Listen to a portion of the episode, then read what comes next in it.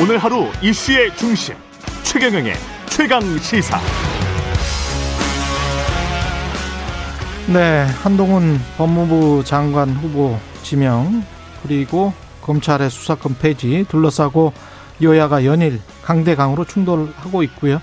어제 박범계 법무부 장관 출석한 국회 법사위에서도 다시 격돌했습니다. 여야 국회 법사위원 차례로 만나보겠습니다. 국회 법사위 더불어민주당 간사 박주민 의원님 나오셨습니다. 안녕하세요. 예, 안녕하십니까. 네. 일단 어제 어, 법사위랄지 뭐 이런 것들 좀 이야기하기 전에 네. 서울 시장 후보로 지금 나오신 거 아니에요? 네, 뛰겠다 이렇게. 네. 근데 지금 송영길 전 대표 어가 나와서 거기에 좀 비토론이 있는 것 같기도 하고 서울시는 전략 공천 지역으로 지금 지금 당에서는 지정을 했고 네이 네. 상황은 어떻게 정리가 될까요? 음, 뭐 제가 지금까지 확인한 바로는 고민하는 분들이 조금 더 있다. 더 있다. 어, 그러니까 경선 참여의 문을 좀 더 열어놓자. 어. 그래서 조금이라도 더 좋은 사람들이 뭐 한두 명이라도 더 참가할 수 있으면 경선도 흥행이 될 것이고 음. 어, 그렇지 않겠느냐라고 해서 어 좀 전략 공천 지역으로 지정했다 이렇게 그러면 당에서 있습니다. 이렇게 임의로 결정하는 게 아니고 전략 공천 지역으로 경선도 할 수 있고 아니면은 굉장히 경쟁력 있는 후보가 나타나면 그 사람을 지명할 수도 있고 뭐 그런 겁니다. 그렇습니다. 그래서 예. 뭐 기존의 어 룰대로 음.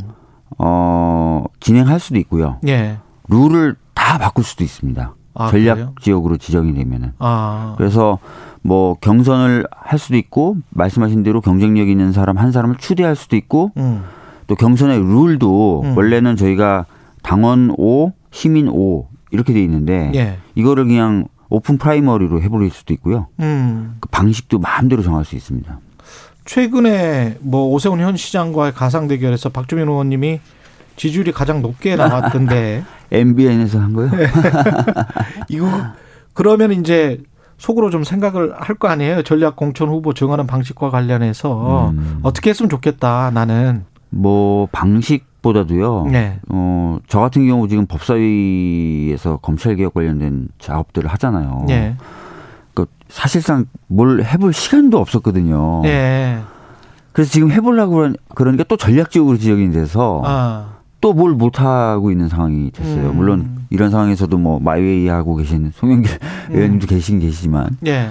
그래서 뭐 방식이 중요한 게 아니라 좀 움직일 수 있게라도 좀 해줬으면 좋겠다. 이런 생각이 좀 듭니다. 예. 외부나 내부에서 지금 새롭게 이야기 나오는 인물들이 이낙연, 뭐 강경화, 박영선, 박지현, 박용만 뭐 있습니까? 모르겠습니다. 뭐 이게 뭐 당에서 거론되는 것 같지는 않고요. 음. 방금 말씀하신 그 분들이 예. 뭐 몇몇 의원님들이 언론과 인터뷰에서 얘기를 하시는 것 같고 예. 그런데 또 박용만 님 같은 경우에는 또 언론 인터뷰에서 자기는 전혀 생각이 없다 아. 이렇게 또 얘기를 했었고 예.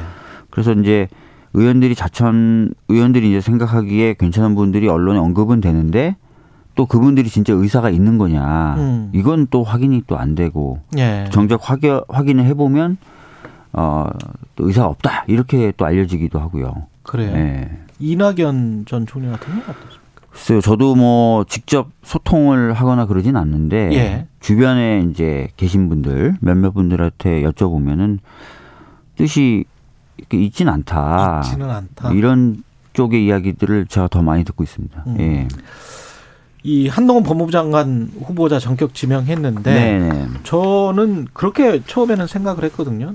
대부분의 언론인들이 그렇게 생각했을 것 같은데 어떤 민주당에 대한 반발, 당론 음. 결정하고 나서 한 이틀 뒤에 그렇게 했으니까 그런데 그게 아니고 음. 인수위 처음부터 법무부 장관은 한동훈이다라고 당선자가 음. 그렇게 말을 했었다. 네. 그리고 그거를 전에 들었다라고 음. 어제 권성동 원내대표가 최경련의 최강 시사에서 이야기를 했거든요. 네네네. 네, 네.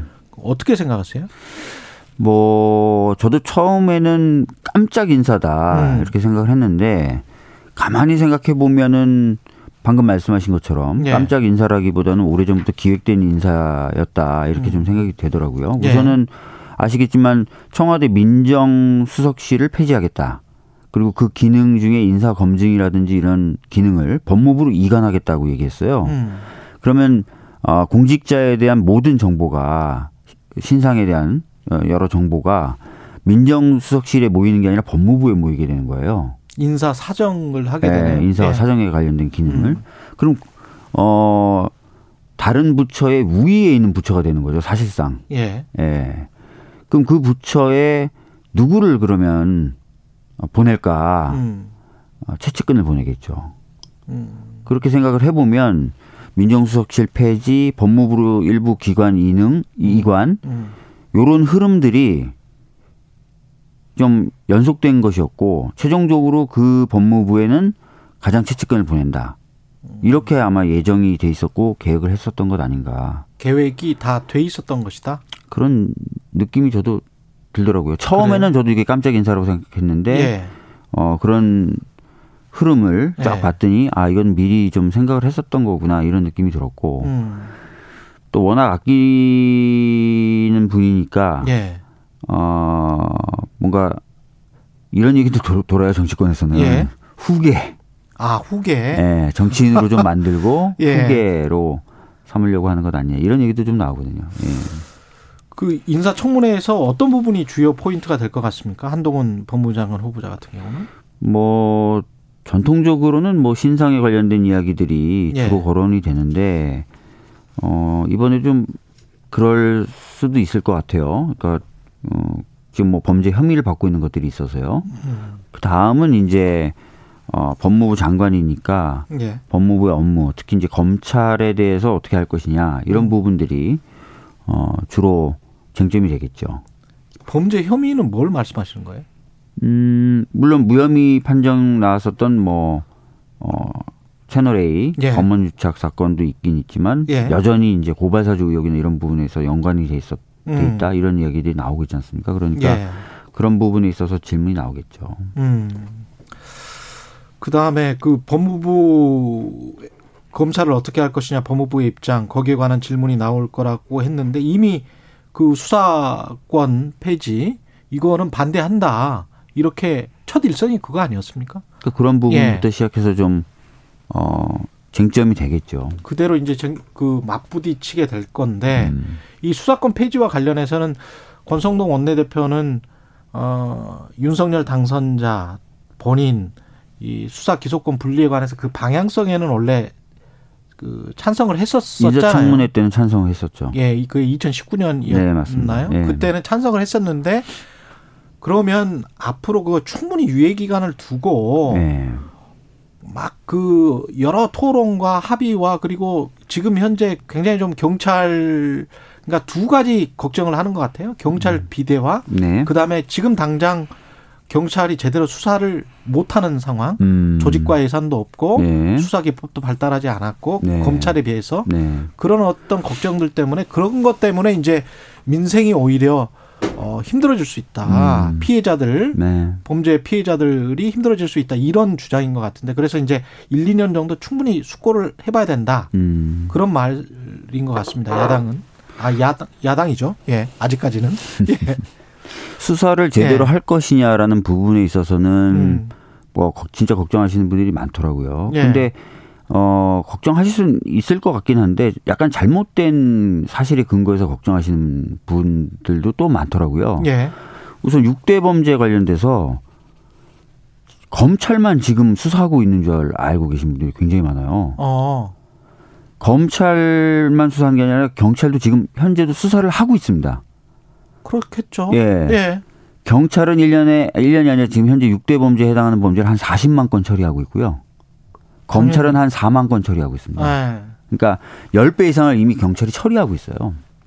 그래서 어, 어 6대 범죄 그 중요한 범죄에 대한 수사를 경찰로 옮기면 경찰이 제대로 수사할 수 있을까? 안, 아니라는 거예요. 이미 하고 있고 훨씬 더 많이 하고 있습니다. 음. 아, 그거는 좀 참고해 주셨으면 좋겠고 비대화, 예. 통제 이런 문제에 대해서 걱정하시는 분들이 계신데 그래서 저희들이 얘기하는 게 독립된 감찰기구 설치. 음. 아, 그 다음에 어, 검찰 경찰 기관을 장기적으로는 수사권을 다양한 영역의 수사 기구를 설치하고 또 한국형 FBI 같은 어, 그런 수사 기구를 만들겠다 이렇게 음. 얘기를 하는 거죠.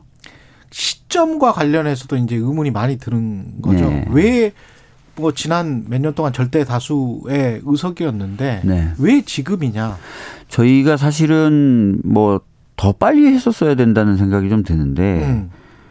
계속 말만 하고 뭐안 하거나 못했죠. 음. 어 근데 이번 이번 대선에서도 저희가 공약으로 또 내세웠고 예. 이거를 또 또 안 하고 지나간다. 지방선거 있으니까 예. 이렇게 되면은 사실 언제 하냐 이거죠. 그러니까 음.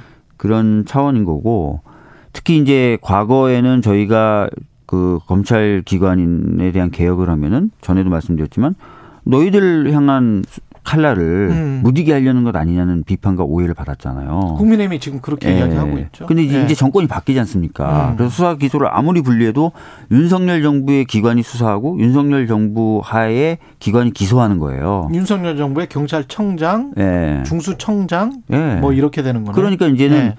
뭐 분리해서 저희들에 대한 수사의 칼날이 무뎌지거나 이런 게 이론적으로 성립할 수가 없는 상황이 됐죠. 음. 그러니까 약간 그런 오해에서 벗어날 수 있는 상황에서 그리고 이미 여러 차례 약속을 했고 길게 끌 것도 아니고 정상적인 어떤 어, 권력기관 개편이니 빨리 하고 음. 그 다음에 어 여러 가지 다른 과제들도 하자 이렇게 된 거죠.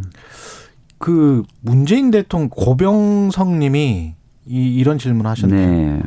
박병석 의장이나 문재인 대통령 생각은 관련해서 어떤지 제가 뭐 직접 확인한 바는 없습니다. 예. 그러니까 어 사실 이제 이 검찰 개혁 관련된 법안을 만든다든지 이거를 핵심 과제로 삼는다든지 하는 것은 이제 원내 지도부나 지도부에서 주도하고 있는 것이고요. 특히 통과 전략이라든지 이런 것들은 이제 원내 지도부가 숙고하고 있는 것으로 알고 있고 준비하고 있는 것으로 알고 있습니다. 음. 네. 강호선 님도 이제 비슷한 우려죠. 그러니까 이제 일선 변호사들도 좀 우려하는 것들이 하는 게 중요한 게 아니라 잘하는 게 중요합니다. 이게 강호성님 네, 의견인데 네, 네. 정말 디테일 악마는 디테일에 숨어 있다고 음. 정말 3개월 지금 유예 기간 둔다고 하지만 그 안에 지금도 뭐 송치 과정이랄지 굉장히 좀 사건이 길어졌다. 음. 그리고 피해 당사자들이 굉장히 좀 힘들어한다. 이런 이야기는 지금 경찰이나 변호사나 일선 현장에서는 분명히 나오기는 하더라고요. 그러니까 저희가 걱정하는 예. 거는 이제 오히려 이제 입법 이후의 흐름일 수 있는데요. 음. 사실 지난번에 1차 수사권 조정을 한 뒤에도 예. 경찰과 검찰 간의 힘겨루기가 굉장히 오래 갔어요. 아. 그러니까 어 법의 모든 걸 세밀하게 규정할 수 없으니까 이게 누구 권한이냐? 결국은 대통령령으로 정하는 과정에서 예. 세부적인 내용을 예, 예. 서로 하게 부딪히면서 그렇죠. 굉장히 그 조율이 안 되고 또 애매하게 정리된 부분도 많고요. 그러 그렇겠네. 예. 네. 그래서 이제 뭐 김호수 검찰총장이나 이런 분들이 음. 국회에 나와서 깔끔하게 수사 기소 분리하는 게 제일입니다. 이렇게 얘기했던 것도 음. 굉장히 애매하게 현재는 좀 얽혀져 있는 부분이 있어요. 그게 이제 입법 이후에 그러니까. 유튜브에서 안상범님은 수사 검사와 기소 검사를 분리하면 안 되냐. 검찰, 아, 예. 검찰 내부에서. 예, 검찰 내부에서. 뭐 그런 방법도 있을 수 있는데 예. 완벽한 분리라고 보기가 어렵죠. 아, 그거는 완벽한 예. 분리라고 보기가 힘들다. 네. 서로 간에 어떤 뭔가 융합이라든지 이런 것들이 있을 거니까 저희가 지금 수사 기소를 분리하고 다시 수사를 여러 기관으로 분리하겠다고 하는 거지 않습니까? 예. 그러니까 권한은 집중되면 음. 어 강해지죠. 강해지면 음. 뭐 강하니까 뭐 수사를 잘한다라는 뭐 평가를 받을 수 있을지 몰라도 예. 강한 만큼 남용되기가 쉽거든요. 아. 그러면 또 피해도 더 큰 거고. 그래서 외국 같은 경우 수사기구가 굉장히 여러 개로 나눠져 있습니다. 예. 서로 견제하기도 하고 서로 돕기도 하고. 그렇죠. 예. 예.